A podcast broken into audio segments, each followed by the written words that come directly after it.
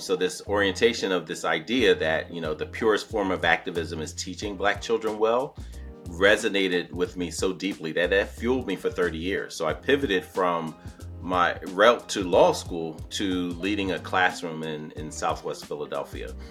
According to the National Center for Education Statistics, Black teachers currently account for only seven percent of all public school teachers.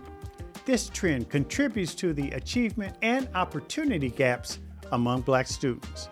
In fact, studies show that having at least one Black teacher reduces a Black student's likelihood of dropping out of school by almost forty percent. How can we cultivate Black teachers? Why is developing Black teachers especially important for Black students? And how can we better train all teachers to support students regardless of their background? This is what I want to know, and today I'm joined by Sharif El-Mekki to find out.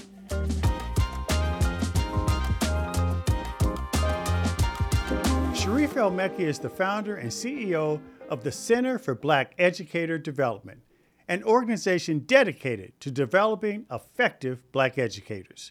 Prior to founding the center, Sharif was a nationally recognized principal and U S Department of Education Principal Ambassador Fellow. He joins us today to discuss the importance of developing and recruiting Black teachers. Sharif, welcome to the show. Sharif El-Mekki, my brother, it is so good to have you on the show, and welcome to What I Want to Know. Uh, so it's my honor and pleasure. Thanks for thanks for having me. I've been looking forward to this conversation. You know, we have known each other for a long time, and uh, I jokingly say that you have snatched the pebble uh, because you understand and you continue to be steadfast in making sure that we provide our children, all of our children, with a quality education. And I want to talk more specifically in a moment about your work in ensuring that we uh, fill the pipeline of solid, committed uh, Black educators in our schools. But before that, I want to go back. I mean, you're from Philadelphia. How did you get into education? Yeah, listen, Philadelphia, West Philadelphia, born and raised. I'm sure a lot of your audience knows the rest of that jingle. Oh, yeah. Um, you know, Overbrook High School graduate. And, you know, early on, I was not, particularly when I was a student at Overbrook or even later at I U P, uh, Indiana University of Pennsylvania, it never dawned on me to become a, a teacher. And my roommate, one of my roommates was an education major. My mother was a long-term uh, public school teacher, and it just never, that wasn't part of just I often say I didn't cross it off a list. It never made it on a list, you wow. know. Um, but I, I do think that the the teachers that I had, the Black teachers that I had uh, as a youth, planted seeds that just needed to be fertilized and in a different way, with a different voice and and and uh, schema, so to speak. And so it was. I, I knew I wanted to be in, uh, supportive of my community. I knew activism was going to be a part of yeah. my orientation. Uh, as as an adult, I thought it was going to be through the law school, and you yeah. know, and through yeah. the courtrooms and and and legal uh, proceedings. But it was I met Doctor Martin Ryder, a veteran educator and you know Black man in the school district of Philadelphia, and he helped me really see that the connection between activism and teaching well. Wow. Um, so this orientation of this idea that you know the purest form of activism is teaching Black children well resonated with me so deeply that that fueled me for thirty years. So I pivoted from my route to law school to leading a classroom in, in Southwest Philadelphia. And as I mentioned, that's thirty years ago. I never looked back. Uh, but being able to connect the dots between educational justice and racial justice was something that I could really sink my teeth in. And I understood like, oh, this is what our people have been building, striving, you know, here are the issues that they've been resisting and using teaching as a framework to do it. You know, what I love about your work and your commitment, and, and, and this is where you and I connected many years ago with the Black Alliance for Educational Options, is that you understand as, as an activist that you can't put limits on your activism. So, and you always have to grow because as you and I both know, there are a lot of activists out there. And I'm not saying this pejoratively, they get stuck. This is the issue. This is what we fight on. But you have always taken the approach that even as you enter into the teaching ranks and the school leadership ranks, you want to continue to try to explore how to do it better, how to make it better, how to make it work so that all kids benefit, so you have more of an open mind. Right. You understand what I'm saying? Where did that come from? Yeah, no, absolutely. You know, I think a part of it is, you know, just from, you know, the, my family and and those who were uh, the community that they raised us in, you know, and them seeing both both their their wins as well as their their uh, missteps. Mm. And so, you know, when I, I had having growing up and having four members of uh, the Black Panther Party, um, you know, the West Philadelphia branch, having so many activists in our family and in the community, you know, really got to see like, all right, here's some of the things that, you know, should carry on and been a consistent thread. But here's also how the the struggle and the resistance, as well as the the journey of love that we have in our community, here's how it how it has evolved over, you know, over time. And looking at like, what can we learn from the past and how do we apply it? But it won't be the same exact strategies. Often there are strategies that they didn't have to think of. And so I, I think even in my educational uh, experience as a profession, going from even a teacher to a teacher leader, which is kind of a redundant term, right? Teachers right. are yeah. leaders, exactly. right? But, yeah. you know, um, to administration, I had to employ, learn and employ different tactics, you know, even in that very, you know, specific framework, let alone a broader sense of, you know, educational racial justice uh, pursuits. Now, I want to talk about the the Center for Black Educator Development, but one one last area, just generally from a global point of view, uh, what are your thoughts about the state of public education today, generally? I mean, I think that that's sort of a good entree to what led you to do the work you're doing. Yeah, unfortunately, you know, while there are pockets of great things happening for kids, by and large, um, I can't, I can't, and I, I would challenge anybody to point to a, a system across this country, you know, where all children, particularly Black children, are doing well. Like, where that's the majority, not like, oh, this specific school or this specific classroom or this specific, you know, um, area, but like, where can, where is it safe for Black children to go to school, where they're going to be intellectually, culturally, emotionally, and spiritually supported, protected, you know, challenged, you know, with high expectations, high degrees of support, you know, where their opportunities are there, where families don't have to wonder in the back of their head, I hope my baby's okay today. Hmm. I hope they're not experiencing racism today. I hope they're not experiencing low expectations today. I hope they're not um, being dehumanized by the curricula or the mindsets of the educators in front of them.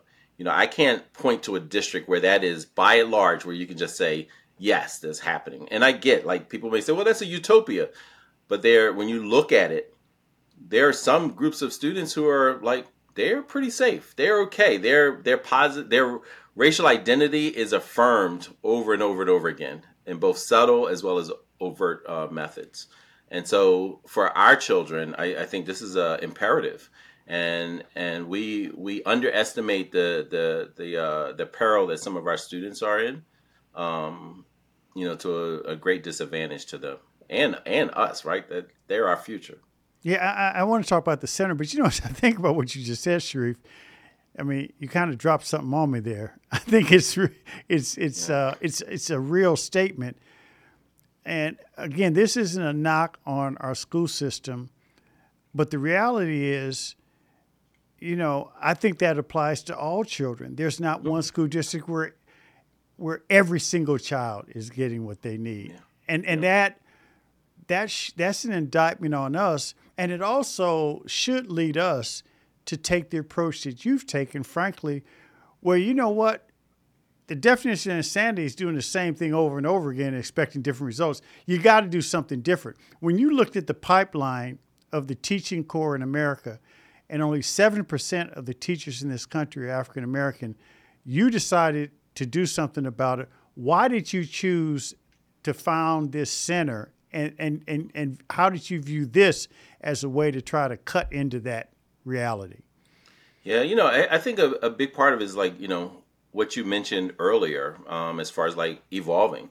So uh, my initial work that I was doing um, in twenty fourteen was supporting Black men uh, which is yes, less remember. than two percent of, of of black men educators, right, in the in the or teachers in the in the, in America's public schools. And so we were supporting them. Uh, matter of fact, later on, hopefully get to talk about uh, our B M E X, uh, yeah. which the six, six one is coming up. But this whole idea of um, we were supporting black men, but at some point we were just like, wait a minute, we need a pipeline. Like, yeah, we can support the ones who are here, but what about entry points? You know, while we support retention, because I do believe the best recruitment plan is a strong retention plan. Yes. And there are a whole lot of folks like, oh, we want to recruit, we want to recruit. We're like, okay, how are you retaining them? Like, huh? What do you mean? Like, yeah, like let's let's address that ecosystem that you're inviting people into. Some of it's racially hostile, and they're not going to stay. They're going to come in the front door, leave the back door. Uh, but you know, we also this idea of lifting as we climb, which Mary Church Terrell, Black Educator Hall of Famer, um, you know, when she talked about black educators lifting as they climb. And when I think about that, I'm like, okay, how are we doing that? And in our freedom schools tradition is retrain your replacements. Mm-hmm. And so we we just thought like, okay, a black teacher pipeline has to be strong, robust, and insulated. It has to be protected. It has to be held up by these pillars. And so we decided to start an organization, the Center for Black Educator Development, looking at that. What are the policies? We call these three pillars, the three Ps. Policy, advocacy, and research, right? Like, so what is, what is around there that supports uh, or undermines a black teacher pipeline? Professional learning. What is the professional learning, the mindset, the skills, the will necessary to be an effective educator? Black educators, as well as colleagues and supervisor, who many of them have a hand in in closing the door for recruitment and opening the door for attrition. Mm-hmm. Um, and so we have policy, professional learning, and then pathways. How do we invite our talented youth into the profession? How do we point out the, their leadership skills that they're showing? And we say, you know what? That's what the best teachers do. You know, we see them advocating for, for racial and educational justice in all these different ways. And we say, you know what? That's what the best educators do.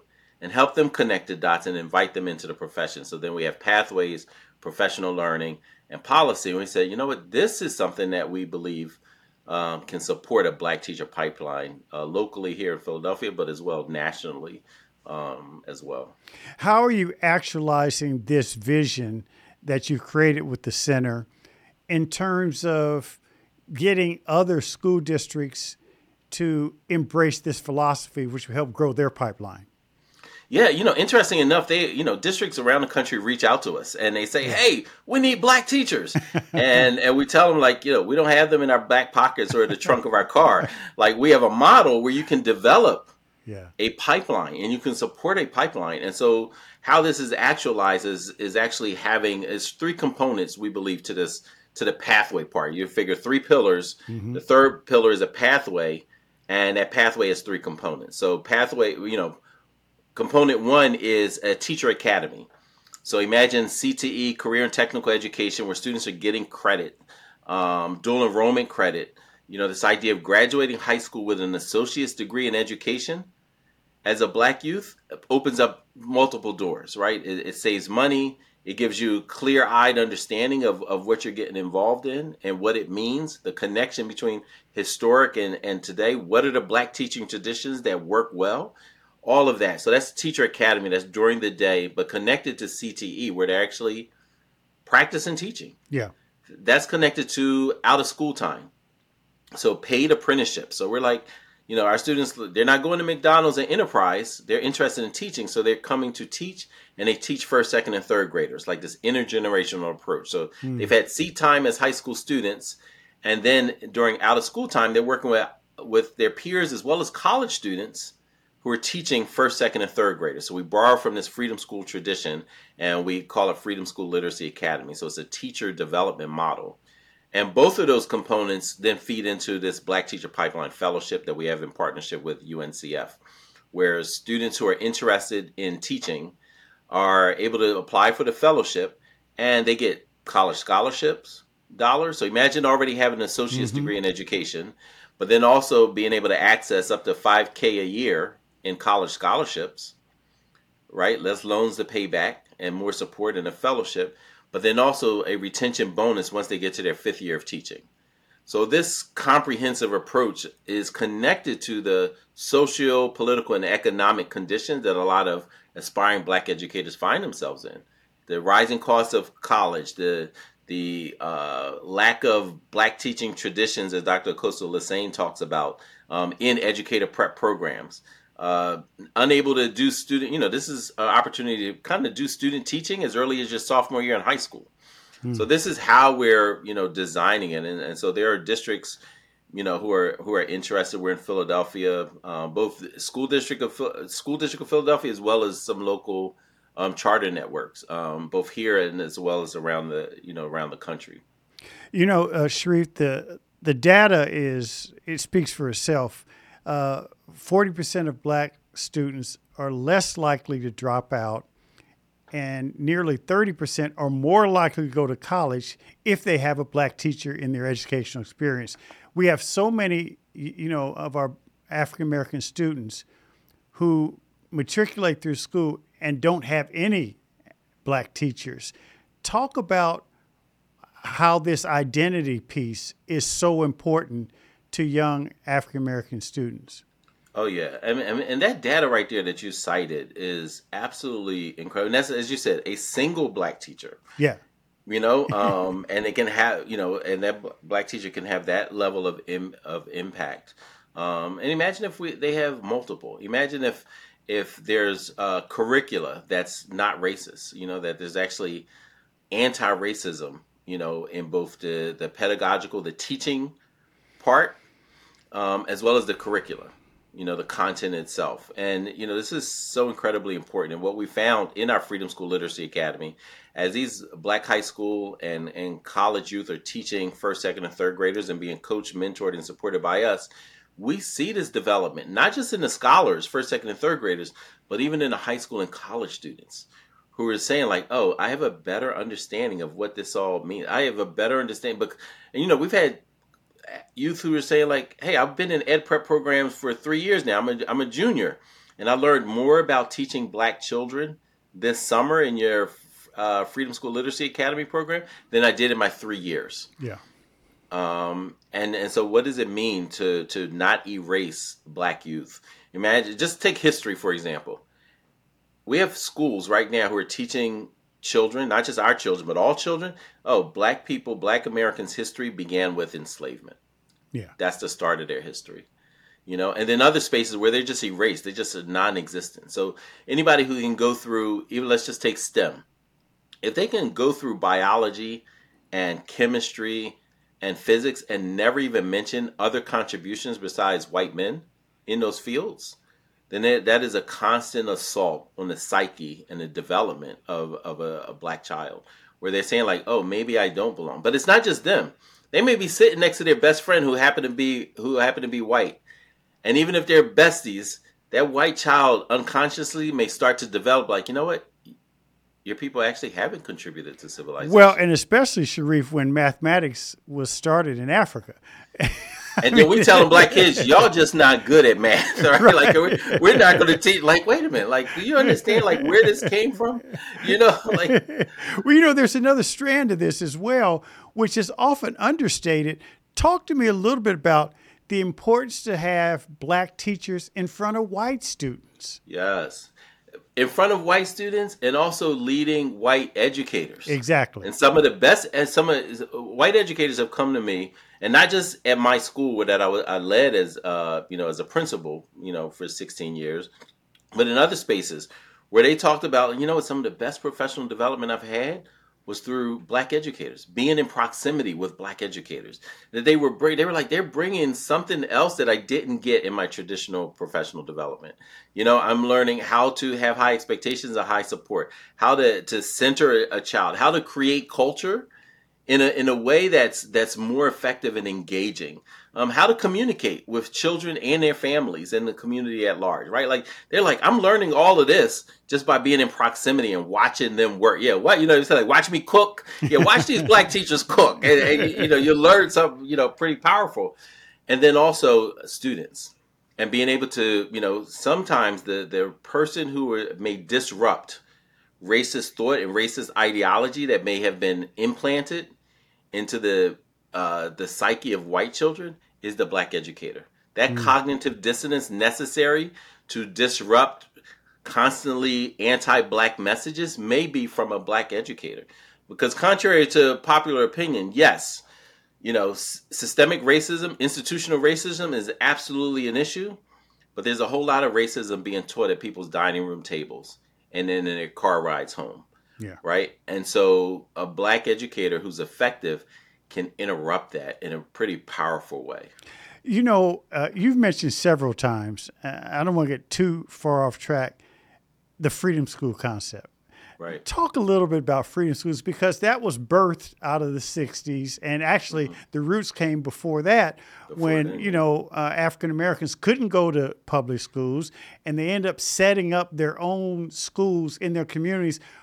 It, it was, you know, now we call them schools, but it was really get-togethers and teaching kids the basics. And the Freedom School each concept. Each one teach one. Each, each one, one teach one. Each one teach a thousand. And then this whole idea of Freedom Schools really was like the community school. Just talk briefly about that, because I do think that that has served as a foundational piece for what you're trying to do. Oh, absolutely. I mean, just that intergenerational approach, and again, connected to the social, political, uh, economic realities, right? And and I'm glad you mentioned that it happened even before the sixties. You know, yeah, Doctor Yeah. Uh, you know, Doctor Greg Carr, um, as well as Doctor Fuller, both Doc- speak about like just right. this long trajectory of uh, education um, and liberators, uh, and that being tied to, you know, this educational activism, both when it was illegal, as well as when it was unsupported. Yeah, you know, um, and, you know, we were we were financing in ourselves, everything from clearing the, the field, the chopping the trees down and using it to build these schools, um, you know, uh, post uh, Civil War, even during the Civil War. Right. And during and so, Reconstruction. And it was a big part of it. Yeah. Yeah, absolutely. Absolutely. And so, you know, and, and when people are typically talking about Freedom Schools, as you said, started in the sixties by by S N C C, Charlie Cobb. That's right. You know, um, who wrote it. And, and people can look on the S N C C Legacy website and still see his original memo about why we should start Freedom Schools. They're like, hey, we're we're working with parents and grandparents and getting them registered to vote. We got to also address the children and grandchildren who are, you know, subjected to uh, educational malpractice and outright violence um, in schools. Um, you know, assaults on their intellectual you know, curiosity and abilities. We should start. We should start schools, right? And so these happened, started happening in churches, homes, under trees, right? And this Freedom School concept. And fast forward it, you know, uh, Marian Wright Edelman kind of, you know, reinvigorated the the movement, uh, you know, through Children's Defense Fund. And we have Freedom Schools all around. And then you have variants from that, you know. Um, so you have Philadelphia Freedom Schools. You had others that were focused on different things. And so, but the idea has always been, how do we center the experience of, of Black children? How do we make sure the people in front of them have a, a uh, anti-racist, pro-humanity um, framework and orientation? And how do we make sure that literacy is, uh, you know, and positive racial identity development is an integral part of it? How do we build community around this idea about learning? How do we how do we infuse fun and joy, as well as high expectations and achievement in a school? You know, um, yeah. Doctor Carr often says, at some point for our youth, we should be able to get rid of the freedom part and just make it school. But right now, we're not there yet. You know, as we say on the A Black Hands, you know, I mean, on Freedom Friday. You you might uh, be a l- little bit more free. You're not totally there. there. yeah, you know, Doctor Fuller says liberated but not yet free. Yeah. Part of that not yet free, I think, is is the educational experience of, of so many youth, um, as well as the working conditions of so many uh, Black educators. One of the things that I love about what you do, and, and frankly, um, all good school leaders and teachers get this, is one uncompromising, non-negotiable facet is you have to believe that all kids can learn.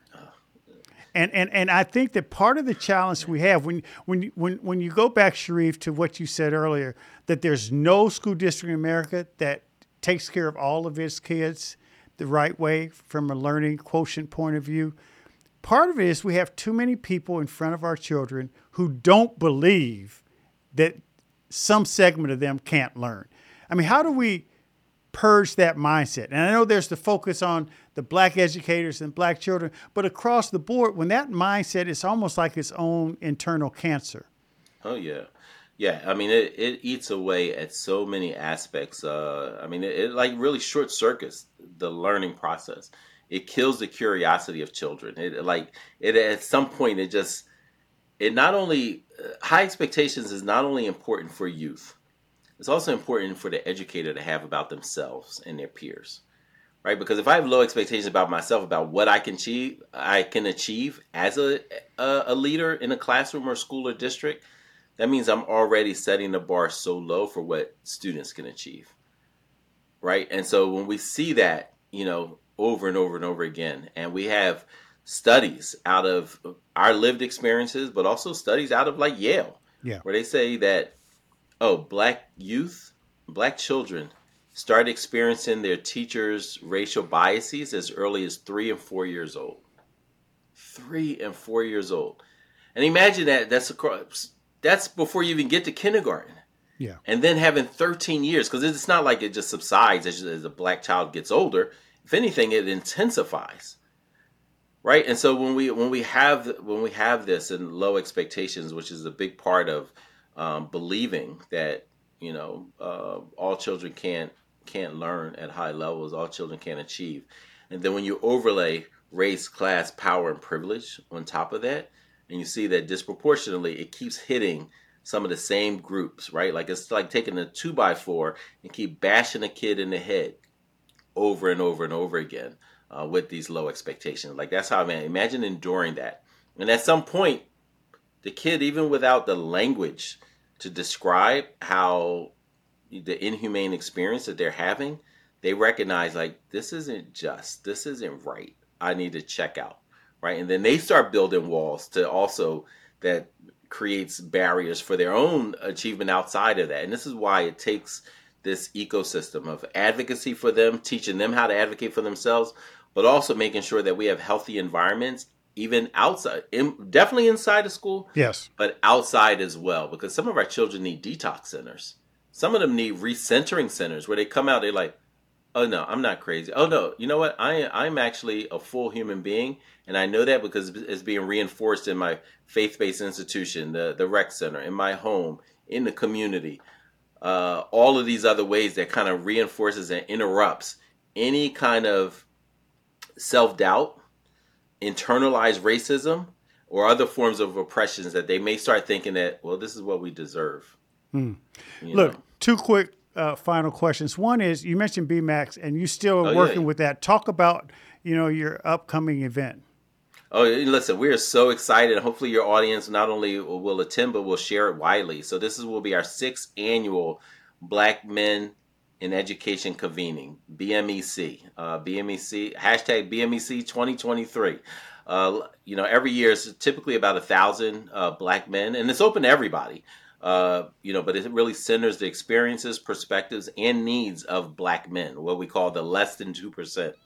Um, and these these black men uh, are from all over, both current and aspiring educators, from high school students interested in, in the, you know, field of education all the way to superintendents. And so this will be November sixteenth through the eighteenth, again, here in Philadelphia. Um, people can go to our website, the center blacked dot org. Uh, backslash B M E C, and hopefully, uh, you know, this will be another, uh, you know, great turnout opportunity, and all the feedback that we've been getting over the years is just how invigorated. Um, somebody sent me a text today and, and talking about B MAC twenty twenty-two changed their lives, yeah, you know, um, reinforced their why they wanted to stay in the profession, help make the connections, but also the, the personal and the professional development uh, that they felt like they received. And we're we're looking forward to continuing to build community. Well, and I, I look forward to joining you. We're going to get you there. It might yeah. have to be a maybe a live show from there, you know. Um, yeah, yeah. I would yeah. love to do that. In fact, uh, I will come this year. I'll mark my calendar and I'll be in touch with you on that. So this is the last question, Sharif. This is what I really want to know. You know, I want to get granular a little bit because a lot of school leaders um, – listen to the show, a lot of school administrators, superintendents. And uh, what steps should schools take to just begin the process of developing their pipeline, a new pipeline of Black educators. I know you've got the three pillars in place, but if you had a brief conversation with the school superintendent who, you know, just walk him through the two or three things he should immediately do in order to begin to address that issue. Oh, yeah. No, this is a, a great question. Um, so, one, I, w- I would really evaluate. And you can evaluate without getting the feedback from the people who are experiencing it. Um, but I, I would start there. What is the Black students' experience as students in my school and district? Hmm. You know, one of the number one things that will deter a future educator is being in there as a student and saying, I don't want to be colleagues with my teacher. I don't want to ever work under a person like my principal or my superintendent. So what is their experience, and making sure that we are soliciting the experience and asking them, hey, what would you rate your school experience? You know, one to ten. And whatever number they give, the next question should be, what do you need to see from me to make it two points higher? Hmm. Right? So even just asking that and being proactive, not waiting for, oh, yeah, we got a, a suggestion box over here, you know, in the corner, dusty. Uh, but no, actually soliciting and, and getting the feedback um, from students about their experiences. Um, so that's that's one. The other one is creating teacher academies, like actually giving students the opportunity to practice what teaching is. Because too many district leaders think of, oh, well, you were all students for thirteen years. So if you're interested in teaching, you would just, you know, become a teacher. They they they look for it to be an organic process, where we're like, no, be even more intentional. You know, uh, have a system. Like, it's like having a, a baseball team with no farm system and right. just thinking that they're going to have, you know, all-star uh, all-star team. Like, no, there's a farm system for this to have at-bats, so to speak. You know, you continue with that. Um, have practice. Right. And so this is why the the role of our high school apprentices who are teaching first, second, and third graders, that near peer, that modeling, that understanding, like, wow, I actually helped that young child uh, develop in this way. And this is the feedback that they're giving me. Right. Like, so having those type of opportunities is absolutely critical. So the experience as students, the experiences of practicing as apprentices. Um, and then the third thing would be retaining the ones who are there, because they are the best ambassadors. Those Black educators who already exist, that ambassadorship where they can invite people to the profession and not feel bad about it, not invite, you know, Doctor Chris Emden said that sometimes recruiting Black youth to become teachers is like inviting someone to return to the scene of a crime, a crime mm. committed against themselves, right? And if you have a Black teacher who's already experiencing racial biases from their colleagues and supervisors, it harkens memories that they had as students when they experienced racism, right? So that's two parts. But now they're also trying to protect students who look like them from some of the same conditions that they experienced as students. That's pretty heavy. And that's before lesson plan development, relationship building, you know, uh, building uh, community with families. Before learning. Before grading, yeah, all of that. That's before all of that. Like, no. So I would, I would say, you know, the experience of students, the experience of being apprentices, learning what teaching could be, and, and not just making it organic. And then also making sure that we are uh, really supportive of the Black educators who exist now, because we know the attrition rates of Black teachers, particularly Black men, is very high. Um, you know, not only in, you know, in our cities, but around the country. Yeah. Sharif El-Mekki, I appreciate all that you do. And thank you so much for joining us on What I Want to Know. It's my pleasure. It's great seeing you again. Looking forward to uh, seeing you in person soon. All right. Take care. Thanks for listening to What I Want to Know. Be sure to follow and subscribe to the show on Apple Podcasts, Spotify, or your favorite podcast app, so you can explore other episodes and dive into our discussions on the future of education. And write a review of the show. I also encourage you to join the conversation and let me know what you want to know using hashtag W I W T K on social media. That's hashtag W I W T K. For more information on Stride and online education, visit stride learning dot com. I'm your host, Kevin P. Chavis. Thank you for joining What I Want to Know.